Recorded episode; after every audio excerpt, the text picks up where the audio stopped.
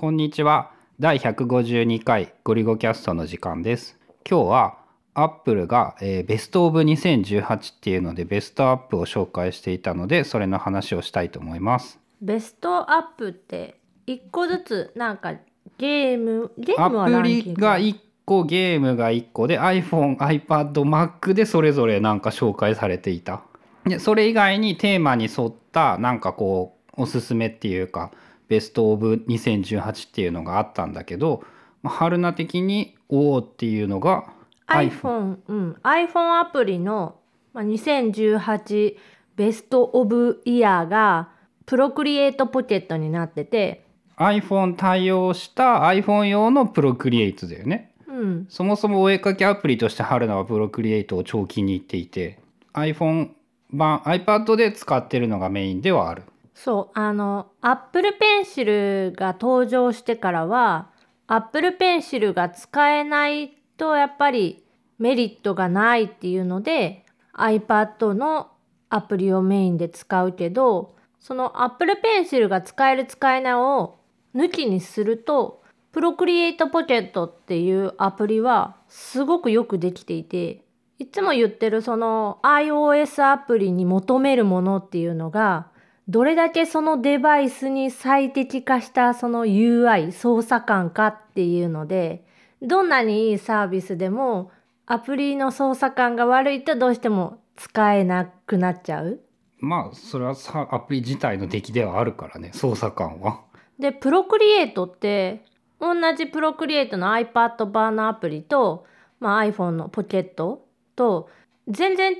っていうとまあちょっと語弊はあるけど、でも完全に iPhone に最適化した独立したアプリとしてできてて操作も全部指でできるようになってるしスタイラス使わずに基本指でお絵描きすればいいよっていう。でサンプルで入ってるのはこんなん指で描けるんかっていう絵ばっかりなんやけど。かける。まああの強いて言うなら iPhone の画面上でしか操作がまあキャンバスのサイズがそれになっちゃうからまあちっちゃいあそれより大きいキャンバスとか無理なの？できるよ。その拡大縮小でそのかける画面がもうこのサイズっていう。ああ物理的なサイズはそんなもんになるよね。うん、でも本当に手だけで iPhone と手があればどこででもお絵描きができる。スケッチとか外に出た時にちょこっとこうやりたいなっていう時に十分使えるアプリ。俺的にはさそのちょこっと外に出た時に絵を描きたくなる感情というものが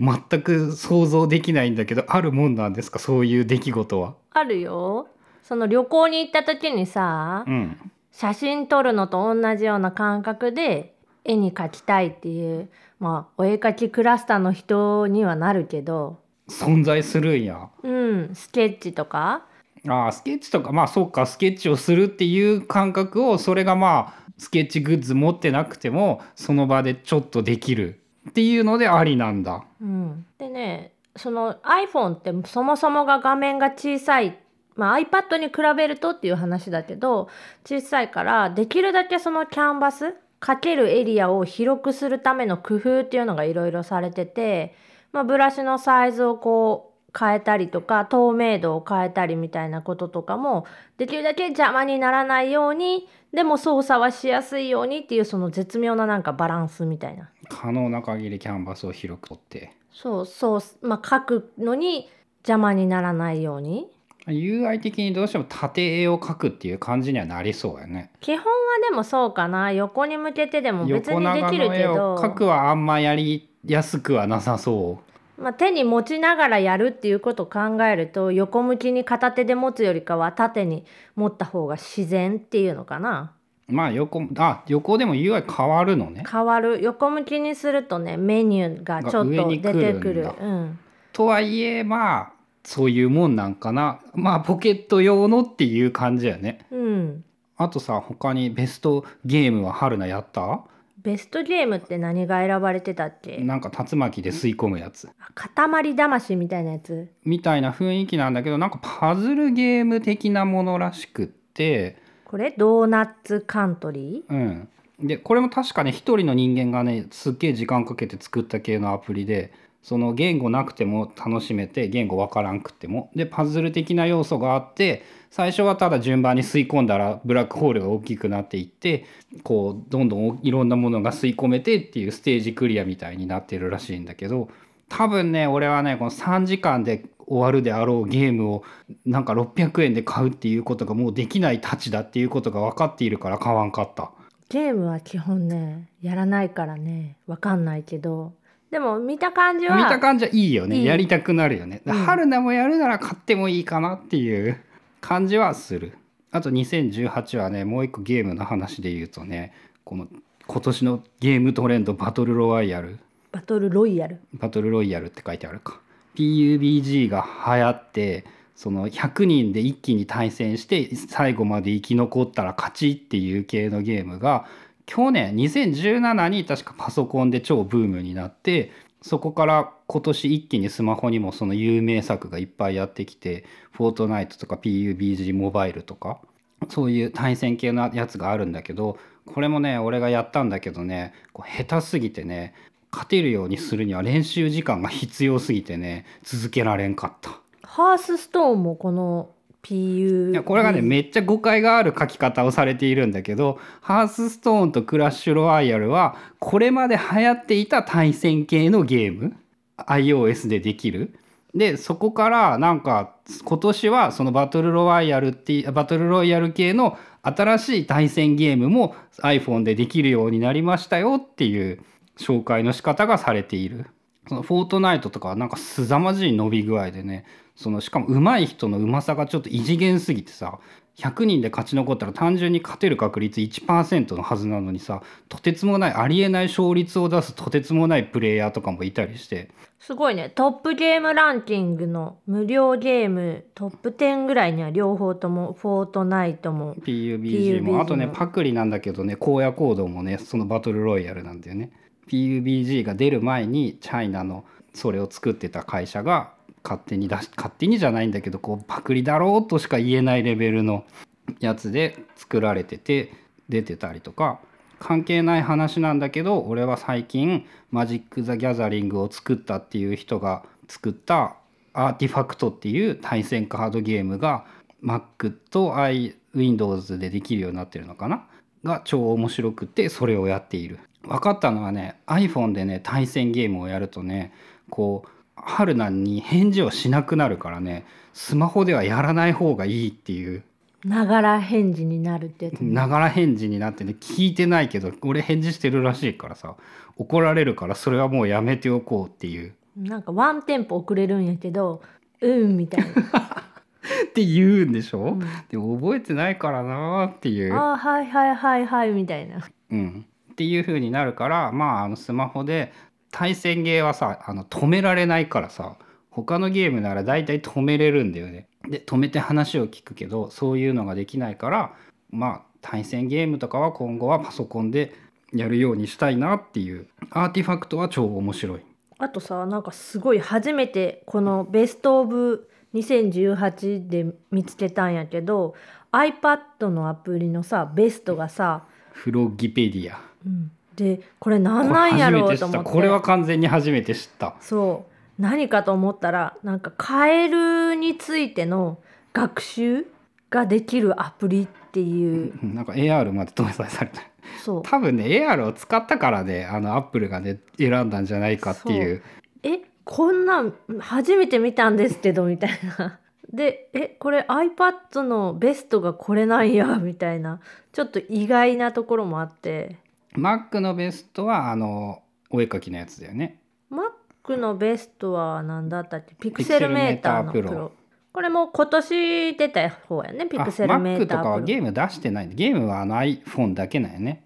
うん。なんかゲームだけゲーム分野ゲームズゲームオブザイヤーとあと AppleTV オブザゲームっていうのが1個あってあのアルトゾーデッセイが選ばれてた。あ iPad あるじゃん。これも俺がやらないってやつだ。 Gorogoa。ん iPad のゲーム？ゲームオブザイヤー、まあ、iPad 専用とか最近あまあちょいちょいあるけど少ないか少ないんか。あそっか。アップオブザイヤーと Games of the Year とその他なんかトレンドとデベロッパー。でトレンドがそのバトルロイヤルとなんかっていう。あのヘルスケアのあヘルスケアいかな、うん、セルフケアがトレンドっていうのでなんかまあ分かるんだけどなんか全然知らない分野ばっかりアプリは初めて聞いたアプリ初めて見たアプリでどんなんか分からんっていうのしかなかった。あのランキングのさ無料と有料のゲームのランキング一般アプリのランキングとかはやっぱもう超有名どころしか出てなくってこう大体分かるわって感じで。まあ、日本でも健康にこう注目されてきたってことなんじゃないの？日本じゃないうんでもこれアメリリカのやつを全部持ってきてるだけだからか。日本でっていう雰囲気ではデザイン的にはさ日本受けしなさそうなデザインめっちゃ多いからさアプリのアイコンとかも。ほぼ全部海外産のやつじゃない？ヨガとか瞑想とかって書いてある。うん。それ系のあのなんか西洋人はね東洋的なもの好きだからね響きとか雰囲気とか。今年2018年で言ったらさそのまあアップルウォッチのおかげっていうのもあるけど自分の話でねその心拍だったり睡眠時間だったり運動量とか割と気にするようになった年かもしれない。俺ね運動量は2017だけど心拍と睡眠は今年からだね気にするようにしてこう面白いいろいろ分かることが出てきた心拍とかさやっぱ寝てる時さ体調その影響するしね次の日にあんまり飲酒しないからかその寝てる時の心拍数っていうのが常に一定であの特別低いとか特別高いとかはないけどその読んだ記事でさ心室細動みたいなのを起こしてて寝てる間にそれをこうアップルウォッチが感知してあの病院行きなさいよってこうお知らせしてくれたみたいな。あああの心拍数がやばいよっていうのがあって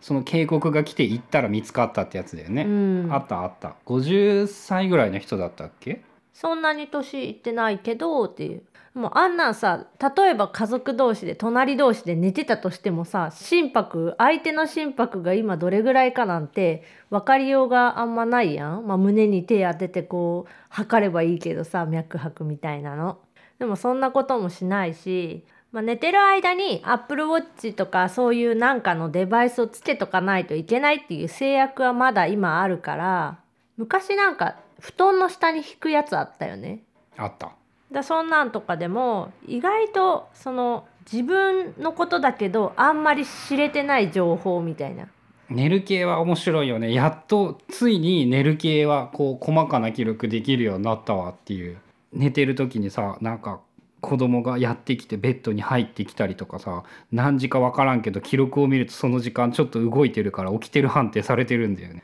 覚醒していたなの。とかっていうのもなんか分かるようになってきてまあアップルウォッチはいいよねっていう話に大体まとまるわけですね、うん。ヘルスケアとか。でもアップルウォッチ使うようになったら確かにそうなったね。徐々にうん。徐々に。その App Store っていう Best of はまあその iPad iPad アプリが買えるのやつで iPhone アプリが Procreate Pocket でとかってあったけど、まあ、自分の中でなんとなく2018年のアプリの方向みたいなので言うと割とそういうヘルスケア系睡眠をその見るようになったとか、まあ、ゲームそもそもしないからあんまりその辺はあれなんだけどあとはあのアップル純正に戻った年みたいな。俺それも去年ぐらいだな。だいぶ純正帰りしたのは去年が